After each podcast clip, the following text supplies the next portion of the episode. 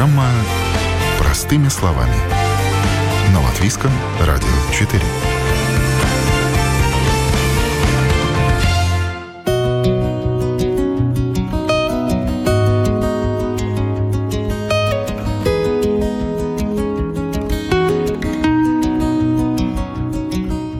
Финансовые кризисы, политическая нестабильность, экономические потрясения, желание работать, возраст и опыт работников. Эти и другие факторы либо создают новые рабочие места на рынке труда, либо же наоборот сокращают количество вакансий.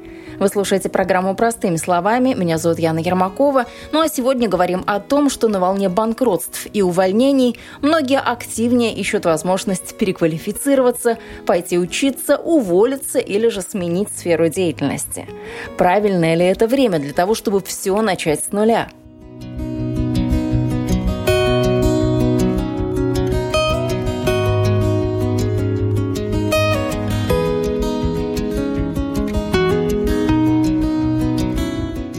Никогда не унывает, так это предприниматель-миллионер Айварс Звирбулес. Кризисов на его долю выпало немало. Если он падал, то каждый раз поднимался, брался за новую идею и начинал с нуля строить следующий бизнес. Взлеты и падения научили предпринимателя легко относиться к деньгам. Если они есть, хорошо, если же нет, ну, придется заработать. Делать при этом нужно обязательно только то, что нравится. Из одной сферы он именно поэтому смело переходил в другую, даже если поначалу поначалу мало что в этом знал и понимал, но в процессе разбирался, и все шло в гору. Картография, типография – все это давало неплохой доход в прошлом. Сегодня же дело всей его жизни – ландшафтный дизайн и продажа элитной недвижимости в эко-поселке. В 90-е бизнесмен приобрел 3 гектара леса и уже в 97 году начал облагораживать и менять эту местность до неузнаваемости. С тех пор площадь поселения значительно расширилась, и сейчас это уже несколько сотен гектаров, а стоимость вложений в создание инфраструктуры исчисляется миллионами евро евро. Слава о необычном проекте очень быстро разнеслась по миру, и вскоре к предприимчивому бизнесмену обратились инвесторы с предложением создать подобный поселок, но уже в другой части света. Тогда, встречаясь с партнерами, Айврос Звербулис понял, что в любые времена зарабатывают люди отчаянные, легкие на подъем и абсолютно неконсервативные. Кому нравится жить в эпоху перемен? Люди вне времени, кризисов и, самое главное, вне возраста.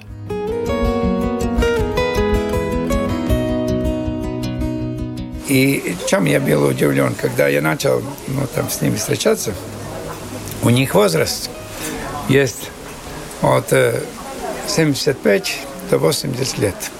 Они все время создают проект. Все время. У них шутками играют. И, и все время. У них э, как будто вообще-то этот возраст вообще не есть. Да. И меня это вот это, но я тоже вообще-то чувствуюсь. Я, вот меня ну вот уж человек без возраста. Меня, да, э, ну я вообще считаю, что это возраст вообще, ну, конечно, у мужчины немножко лучше, я как говорю. У женщины есть так, э, э, женщину оценяет по тому, как она выглядит, да. Мужчину только о том, как он чувствуется, да.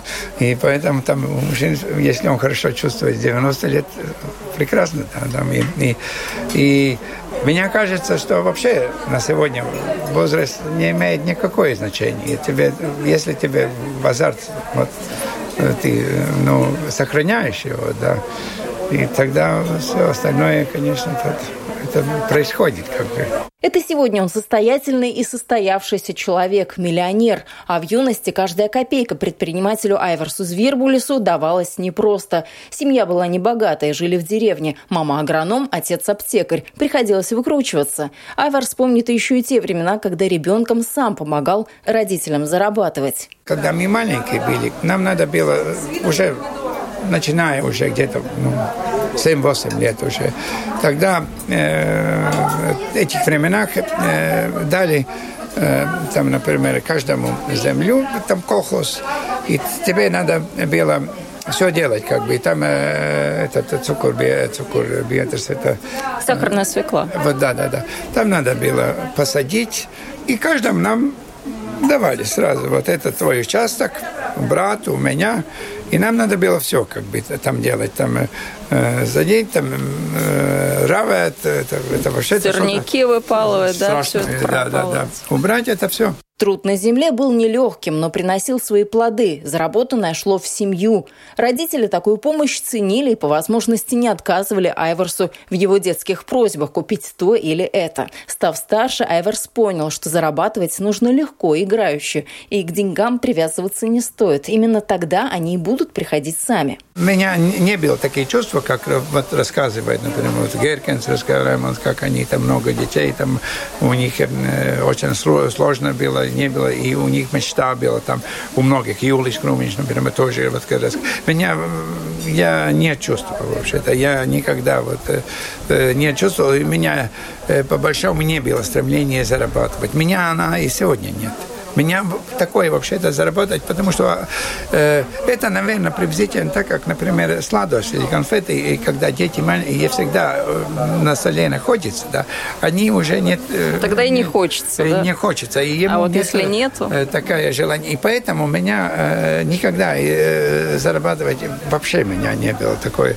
Э, ну, и, и желание, необходимость. Редкий человек сегодня может выбирать между желанием и необходимостью зарабатывать. У большинства латвийцев такого выбора, увы, нет. Работа должна кормить, одевать, покрывать расходы, ну а в идеальном случае что-то должно оставаться и на черный день.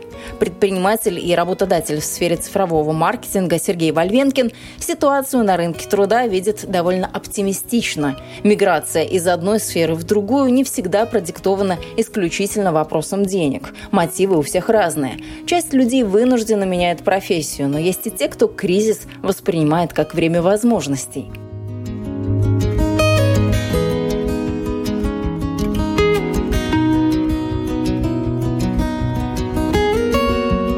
Но сейчас так кажется, или люди начали как-то активнее менять сферы деятельности, работу начали менять? Это всегда так было, вот как тебе кажется, или нет? Или вот тенденция последнего после ковидного времени? Есть такая тенденция, да, действительно, и я бы сказал, что этому способствует э, э, способствуют также различные программы государственные и Евросоюза, которые позволяют за относительно небольшие деньги или даже бесплатно, если не ошибаюсь, поменять профессию.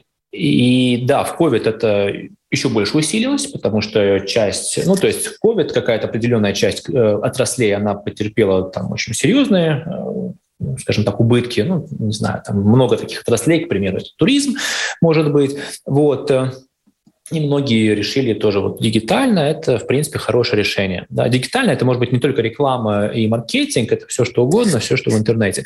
Вот. И очень хорошо, что наше государство, ну, и ФКП тоже с Евросоюзом, с властями Евросоюза вот придумывают различные э, программы, там, фонды поддерживающие, которые позволяют людям поменять профессию. Ну, то есть человеку легче, скажем так, запрыгнуть э, в этот новый поезд. Потому что раньше ну, даже мы получали какие-то определенные заявки, люди хотели поменять род деятельности, то есть они занимались чем-то другим и занимаются чем-то другим, но вот хотят, видят в дигиталке какую-то перспективу определенную и хотят э, поменять вид деятельности.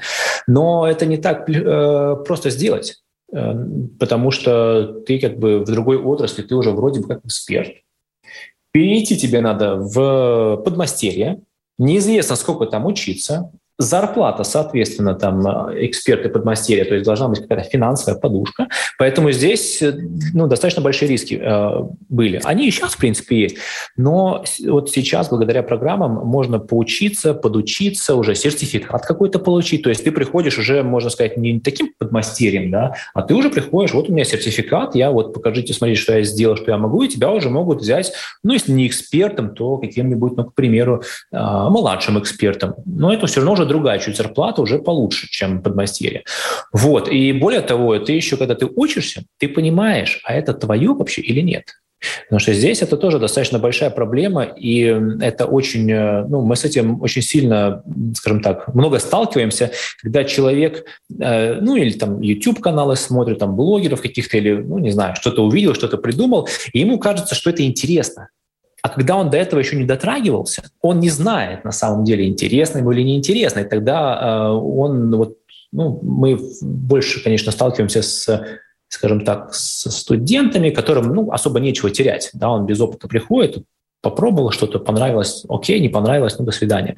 Вот. Э, и вот ты действительно понимаешь, ты без опыта приходишь, тебе кажется, что это там или романтика, или интересно, или все этим занимаются, это классно, и ты начинаешь это делать, и через 2-3 месяца ты понимаешь, что Ух, это на самом деле, как нам одна девушка сказала, ну, это, правда, было лет, не знаю, 10, может, 9 назад, но я запомнил, то есть она, ну, как бы мы ее чаем, там, она там делает, и в конце концов она сказала, ну, Сергей, я думала, что здесь будет много креатива, и поэтому я так, а тут на самом деле у вас цифры там, и, ну, как бы в контах ковыряться в рекламе надо, эм, пойду рекламное, в креативное агентство. То есть вот, ну, здесь даже такие э, риски есть, то есть, э, и поэтому так взять, просто бросить работу даже при большом желании, это очень так, ну, люди лучше будут держаться за то, что у них есть.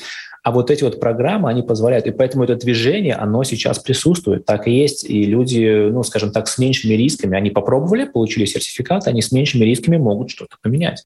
Если уж взрослые с трудом понимают, что нужно делать и какую профессию получать, чтобы не остаться у разбитого корыта, то молодому поколению сложно вдвойне. Сергей Вольвенкин считает, что уже с детства нужно искать то, к чему лежит душа. Помочь в этом могут родители, школа и развивающие кружки. Ну, идеально, идеально, если ты выбираешь э, вот со школьной скамьи, там, ну ладно, в школе там, наверное, там еще не знают э, многие, что как, но ты выбираешь уже со школьной скамьи что-то такое, что тебе будет нравиться.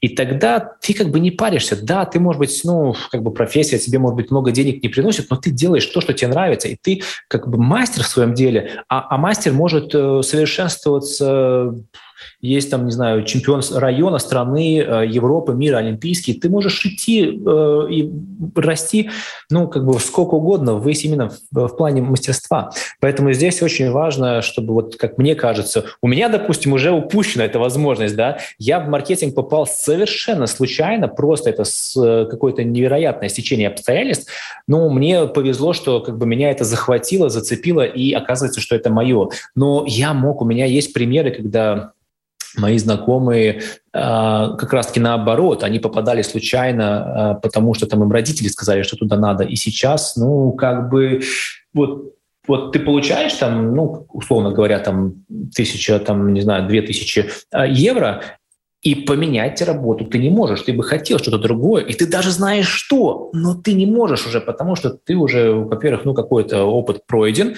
ну и, и все. Вот, поэтому здесь, э, что вот, как бы, я думаю, не знаю, родителям, может быть, ну не то чтобы совет, да, кому нужны эти советы, а больше вот посмотреть на то, как, там, не знаю, какие-то кружки для ребенка, чтобы, ну, понять, что ему нравится. Потому что, поняв это, если ему нравится, допустим, ну, что-то одно, то, может быть, именно это и надо давать, то есть развивать. Вот, ну, не знаю, там у меня вот ребенку нравится э, сыну э, готовить. Вот хлебом не кормить, дай приготовить. У него есть свободная минутка, он начинает там какие-то пирожки печь.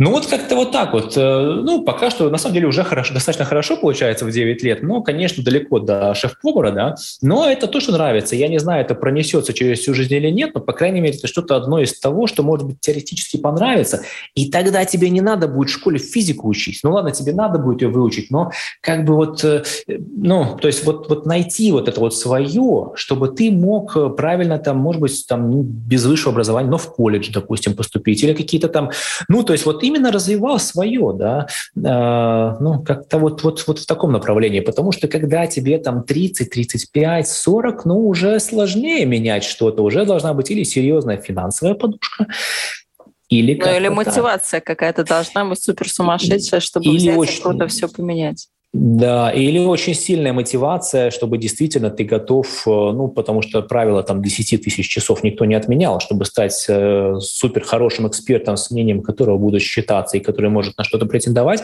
ну, свои 10 часов, ну, надо, конечно же, потратить. Тысяч, э, тысяч тут важно. Да, да, да. Это, это, часов, 10. Да, это очень серьезно. Ну, люди по-разному бывают замотивированы, поэтому кто это делает э, и добивается успеха, ну, как бы я снимаю шляпу, и, и это очень хорошо. Но вот когда к вам приходят молодые специалисты, может быть, меняют они сферу деятельности или просто это молодые специалисты, вы же тратите на них тоже время, а это ресурс ваш. Если, допустим, этот специалист потом не вырос в вашей компании, ушел, сказал, что, ну, мои стереотипы разбились, я, в общем-то, не так себе все представлял. то он ничем не рискует. Он пошел в другую сферу и делает то, что ему нравится. Вы рискуете своим временем, то есть вы вкладываете в него. Да, так и есть. Ну, это часть, это правила игры. Э, и здесь по-другому никак не получается. Ну, по-другому есть разные сценарии, но если мы говорим про этот сценарий, это, это правила игры. И здесь их можно или принимать, или не принимать. Если не принимать, то это какая-то другая игра, другой вид спорта и т.д. и т.п. Вот здесь мы с этим, конечно же, считаемся. И э, ну, со своей стороны когда к нам приходит человек э, без опыта, ну, скажем так, на практику, и мы там смотрим, оставлять, не оставлять человека, есть какие-то определенные таланты или нету, э, мы, конечно, со, со своей стороны тоже смотрим, вот как ты правильно сказала, мы тратим время свое, мы тратим свой, ну, скажем так, самый дорогой ресурс, вот, и причем этот ресурс тратят э, ведущие эксперты. И мы должны это понимать. То есть мы не можем там, не знаю, 8 часов в день теперь там, на протяжении двух месяцев обучать этого человека. Вот, поэтому что мы делаем, и я думаю, что очень многие в нашем бизнесе делают то же самое, мы пытаемся по возможности быстрее понять этого человека. То есть он годится или не годится. Ну, даже не, не столько, сколько даже для нашего блага, а и для его блага тоже. Потому что если человеку не нравится, и, и у него не получается, то как бы он мучается, но он приходит на эту работу, опять это работа, ну все. И вот это, ну, никому не хорошо. Ну, то есть э, здесь это lost-lost. Поэтому мы стараемся по возможности быстрее понять, обладает ли человек определенными навыками. Конечно, за месяц, за два человека не научишь, да, там 10 тысяч часов не налетаешь. Но за это время ты можешь понять э, очень важный образ мышления, как человек думает.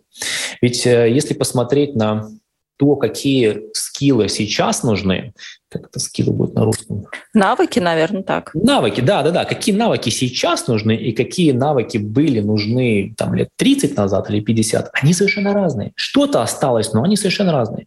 И поэтому ты смотришь, э, вот как человек думает, есть ли у него критическое мышление, может ли он решать проблемы.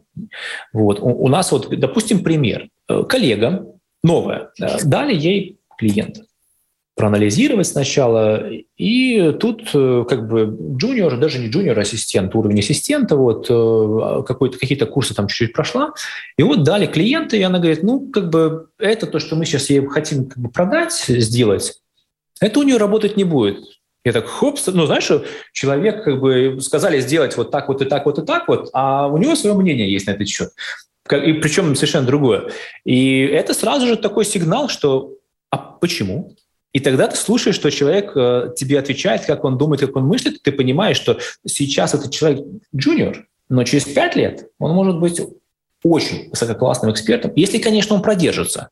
Понятное дело, что за пять лет может много чего произойти, но какие-то таланты и навыки уже есть. Человек уже может э, посмотреть на ситуацию с другой стороны, подумать и критически э, подойти к вопросу. То есть это очень важно. Не делать как бы, ну, то, что ты делаешь по шаблону, но подумать, э, почему. Потому что в современном мире в любой профессии, ну ладно, в любой это слишком демагогично, может быть, но во многих профессиях есть нестандартные ситуации.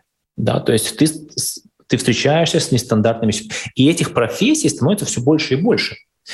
Поэтому этих нестандартных ситуаций – это, в принципе, такая ежедневная практика. И вопрос тебя, эти нестандартные ситуации, что с тобой они делают? Они тебя вгоняют в депрессию, или наоборот, ты их воспринимаешь как должное, как правило игры, и начинаешь с ними работать, искать какие-то решения. И вот это вот очень важно. То есть это, в принципе, э, два разных человека, одна и та же ситуация. Один человек с такими же знаниями, с таким же, там, не знаю, там, IQ, с такими же, такой же умный. Один справится, другой не справится. А другого там ситуация просто задавится, душит, и он впадет в депрессию. Вот, и вот это вот, э, вот это вот критическое мышление, там, способность решать какие-то сложные ситуации, какие-то проблемы, это очень важно в современном мире, потому что ну, вот в нашем бизнесе там, клиенту надо помочь вырасти. И ты постоянно встречаешься с какими-то новыми вызовами. Постоянно что-то меняется, вот просто постоянно, вот каждый день что-то меняется. Если тебя это удручает, ну, как бы ты можешь быть очень умным, но эта ситуация будет и завтра, и послезавтра. Если тебя это удручает, может быть, поискать что-то поспокойнее. Вот, поэтому, да, здесь э, Обязательно так надо. Перспективной сферой для переквалификации многие сейчас считают IT. Руководители проектов, программисты, аналитики, тестировщики. Позиции, которые можно освоить с нуля, тут более чем достаточно, даже если человек никогда не имел дела с языками программирования. Но проблема этой сферы – миграция кадров из компании в компанию, от проекта к проекту. Любовь к своему делу часто убивает рутина, громоздкие корпоративные правила и личные амбиции, говорит член член правления Inbox Евгений Кузнецов. С программированием немножко сложнее. Ты все время делаешь одно и то же. Ну ты все время учишься. Да, но все время делаешь одно и то же. То есть или ты учишься, и ты для себя драйв получаешь в продукте, но тогда ты делаешь продукт, который виден. Или ты делаешь какие-то маленькие вещи, ну, например, там, если вы будете работать там в Гугле, в Амазоне или еще где-то, вы никогда ничего не увидите из того, что вы сделали. Вы слишком маленькая пешка во всей этой структуре. А, и от этого драйва нету. И поэтому сейчас видно, что от Гугла, от Амазона, от всех э, люди просто уходят. Они там поработают, они наберутся опытом и уходят в другие компании, которые меньшего размера, потому что там ты больше можешь сделать. Ну, больше видимость, видимость, которую ты сам увидишь, что ты сделал. И с этим столкнулись все большие.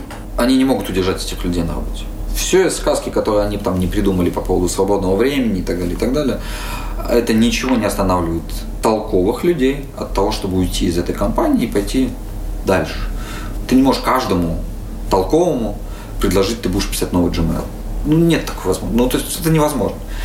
А, и поэтому все, это вопрос времени, когда там остаются 10 толковых людей, которые занимаются большим, ну а потом миллион занимается всей, всей, всей, всей мелочевкой во, в, там, во всем мире. А в маленьком, находясь в маленьком государстве с маленькими э, продуктами, ты как раз можешь сделать вот эту большую, ну, большую видимую часть, начальную часть. Ты можешь попробовать, ты можешь ее запустить, ты можешь ее посмотреть, ты можешь понять, что тебе не хватает каких-то денег, или чего-то не хватает, знаний не хватает и так далее. У нас в Латвии есть очень классная Ruby Light компания, например, которая когда-то OneLV делала и владела OneLV они очень классно инвестируют в много разных стартапов. То есть даже в Латвии есть игроки, которые инвестируют в, в стартапы. В специфические, но неважно. То есть это не так, что о, это только в Америке есть деньги, мы только в Америке, сейчас надо валить все в Америку, чтобы там что-то сделать. Неправда. Полностью неправда. Деньги есть везде, вопрос продукта, вопрос человека. Всегда, когда смотрят, смотрят, ты кто? насколько ты сам заинтересован, потому что они прекрасно понимают, им не нужен твой продукт, если он не готов до конца. Они всегда покупают компанию. Вот как же, так же, как Google, когда покупал там э, Waze, то у них было условие, что 80% людей должны остаться работать. То есть Waze, ну, те владельцы Waze на тот момент, они должны были обеспечить, что в течение какого-то срока времени команда останется. И это был первый случай, кстати, для Гугла, когда на команде разрешила остаться там, где она находится, она находится в Израиле. Первый вообще случай для Гугла. То есть им настолько хотелось этот продукт с этой командой, что они им разрешили там остаться. Так они всегда перерелацируют в Америку. И вот это первый случай. Поэтому кто-то думает, что я вот сейчас сделаю там ручку ее продам за миллион. Не продашь. Нужна ручка с тем человеком, который сделал эту ручку. И платится только за вот эту составляющую. Когда ты уже большой, это другой вопрос когда ты уже сделал, зарабатываешь деньги, у тебя есть пользователи, у тебя есть или пользователи, или деньги, или ты инфлюенсер, или еще чего-то, это другая история. Там уже люди платят за, не знаю, за пользователей, за деньги, за аудиторию и так далее, и так далее. Большой плюс сегодняшней новой реальности в том, что образование можно получить, не вставая с дивана. Онлайн-школы на перебой предлагают любые обучающие курсы с дипломами и практикой. Но помимо IT присмотреться стоит и к другим профессиям, считает карьерный консультант и рекрутер Павел Переверзев. IT-специалисты, конечно, но я уверен, что есть ряд других э, сфер, э, которые предоставляют и обучение, и возможность развивать так сказать, карьеру. Есть очень хорошие школы руководителей, э, есть очень хорошие школы э, психологов, да даже на самом деле ремесленнические школы вполне себе как бы научились передавать знания с помощью современных технологий, расширять базу своих учеников. И у, и у сотрудников, и учеников, конечно, тоже появляется возможность эти знания достаточно эффективно получать. Там есть интересный такой фактор, что среди школ, которые э, преподают непрофессиональные знания, да, то есть там условно хобби или какие-то навыки, но которые не ведут вас к приобретению прям совсем новой профессии. Э, примерно 3% людей, приобретших онлайн-курс, реально его смотрят до конца. Ну, благо, что эту статистику можно вспоминать. То есть из 100 человек, которые заплатили как какую-то сумму, от, там, от, от, не знаю, иногда 50 долларов, да, сумм гораздо больше, за приобретение онлайн-курса, только 3% просмотрят его до конца, выполнит задание и так далее. В курсах, которые э, условно обещают вам новую профессию или как-то вот ведут к этому, такой процент, конечно, гораздо больше, там до 20-30 Э, процентов учеников реально э, как бы становятся выпускниками этих школ, то есть проходят и, и в итоге да, тестовые проверочные задания и просматривают все материалы и так далее. Там мотивация совсем другая. Но мотивацию, как вы сказали, формирует сегодня вот эта нестабильность, которую все мы ощущаем. Ну, в том числе, да. О статистике, если продолжить разговор, наверное, там очень много любопытного. Вот даже те данные, которые вы сейчас привели, они ну, довольно-таки можно по ним сложить какую-то картину. Что еще из статистики вот вас так приятно удивило или наоборот ну, какой-то такой факт, который мы вот сейчас наконец-то можем цифрами подтвердить, посмотреть? Что-то было из такого, из последнего? Ну, на самом деле, вот как раз статистика про 3% просмотров э, к купленным курсам меня на самом деле расстраивает. А при этом э, эта статистика, очевидно, производителям курсов, то есть тем, тем кто э, разрабатывает э, систему передачи знаний э, дистанционно. И э, за последние вот два года, условно, с момента наступления ковида, хорошая новость в том, что качество такого онлайн-образования, конечно, растет. Люди начинают задумываться о том, как э, делать те самые онлайн-курсы. То есть если там три года назад можно было э, купить э, хороший, казалось бы, хороший онлайн-курс, но в который, который там плохо записан, э, у которого много текста на каждом слайде, который на самом деле ты его приобрел, но ты его прослушал, но даже прослушав его, тебе очень сложно эти знания в себя так сказать, э, впитать и превратить эти знания и знаний в какой-то, условно говоря, навык. Сейчас качество э, онлайн-образования в целом э, растет категорическим образом. Появились, опять же, и инструментарий, а главное, появилась методологические нав... Методика, да, методологии по производству качественного онлайн-образования. И это, конечно, во, во всех совершенно сферах, это такая параллельная э, тенденция. Это, конечно, идет, ну, дает, э, работодатель, дает сотрудникам, дает э, работникам больший выбор гораздо более качественного образования, э, и, и это пользуется спросом, к счастью. Э, другой момент, что э, 87% по последним данным так глобально э, людей получает это образование, то есть являются слушателями с помощью мобильных устройств. Есть если раньше э, мы сидели перед компьютером, у нас был условно большой экран, то сейчас все больше даже серьезных навыков мы получаем через небольшие телефончики, айпадики, соответственно, делая это в том числе и на ходу, э, там, не знаю, в транспорте, еще как-то. Что немножко снижает э, э, нашу, нашу восприимчивость к таким к, к, к такому формату обучения, но, тем не менее, дает, опять же, возможность как, получать образование на ходу, на лету, параллельно с чем-то еще, и делает э, э, э, это обучение более эффективным. Ну, вы, наверное, видите истории тех, кто меняет сферу деятельности по принуждению, просто потому что так получается, кого-то сокращают, закрываются компании, банкротируют ощущения этих людей, чувства этих людей, их настроение. То есть они проработали, условно говоря, ну, полжизни или там всю жизнь, может быть, в одной сфере, на одном предприятии, или ну, как-то им очень нравилась эта работа, и вот все, ее сегодня нет. Вот, вот что вы, допустим, посоветуете тем, у кого похожая какая-то ситуация, кого сократили с любимой работы, для кого она закончилась в один день? Что делать? Как быть? Как себя настроить на что-то новое, с чего начать? Ну, я бы считал, что есть э, три способа поиска э, возможностей для новой карьеры. Первый — это думать о том, э, что я... Э, пер, пер, первый — там, думать о том, что сейчас приносит денег.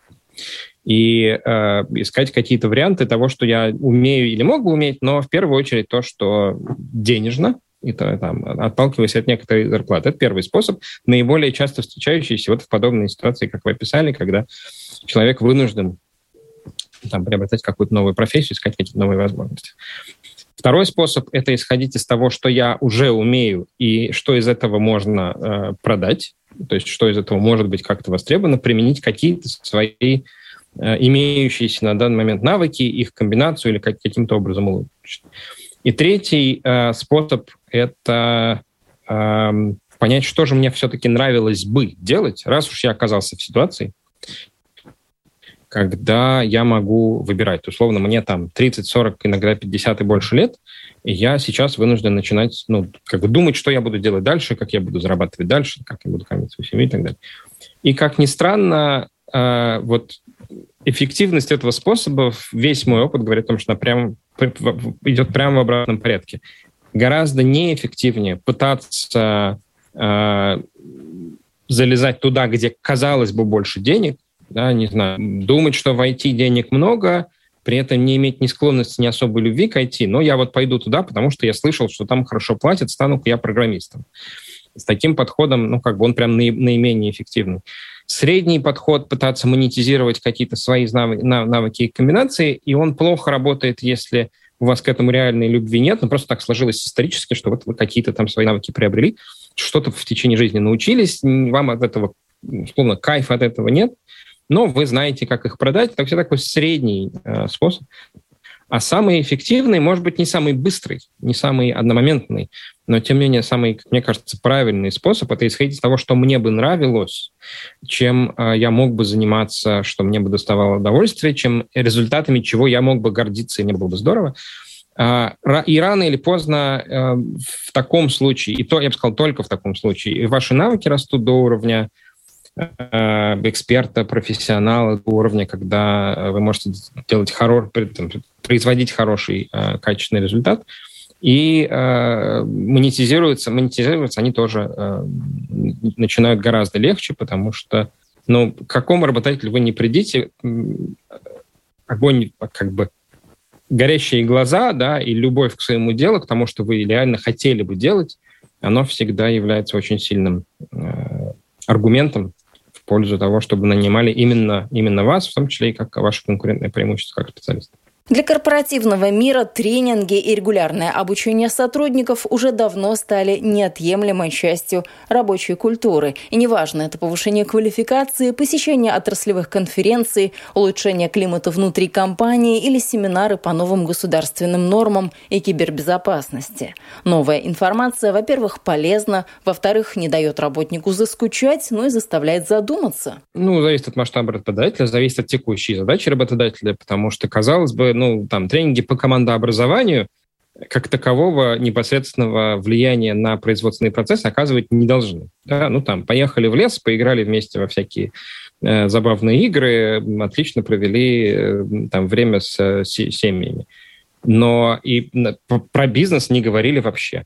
При этом почему-то э, там наладилось, э, наладились какие-то процессы внутри фирмы да, на следующей неделе. То есть здесь очень э, все-таки важно ну, то, как компания выбирает для себя эти тренинги.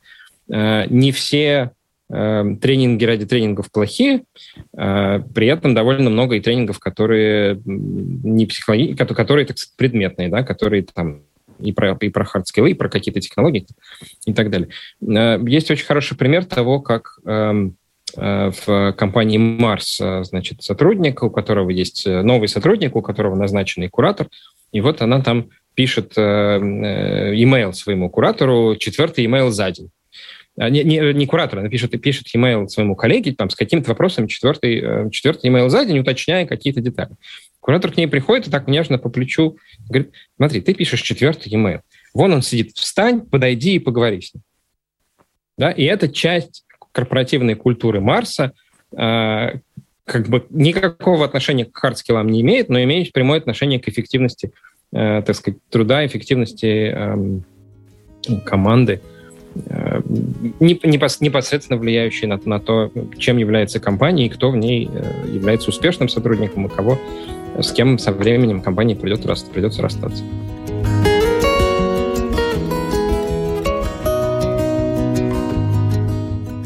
Напомню, это был комментарий карьерного консультанта и рекрутера Павла Переверзева. И он завершает этот выпуск программы «Простыми словами», где мы говорили о том, хорошее ли сейчас время для того, чтобы пойти учиться, уволиться, получить другую профессию, поменять работу или же сферу деятельности. С вами была я, Яна Ермакова. На этом прощаюсь. Всего доброго и до новых встреч. Если впереди именно у вас какие-то новые начинания, не бойтесь, смело идите вперед. Все получится.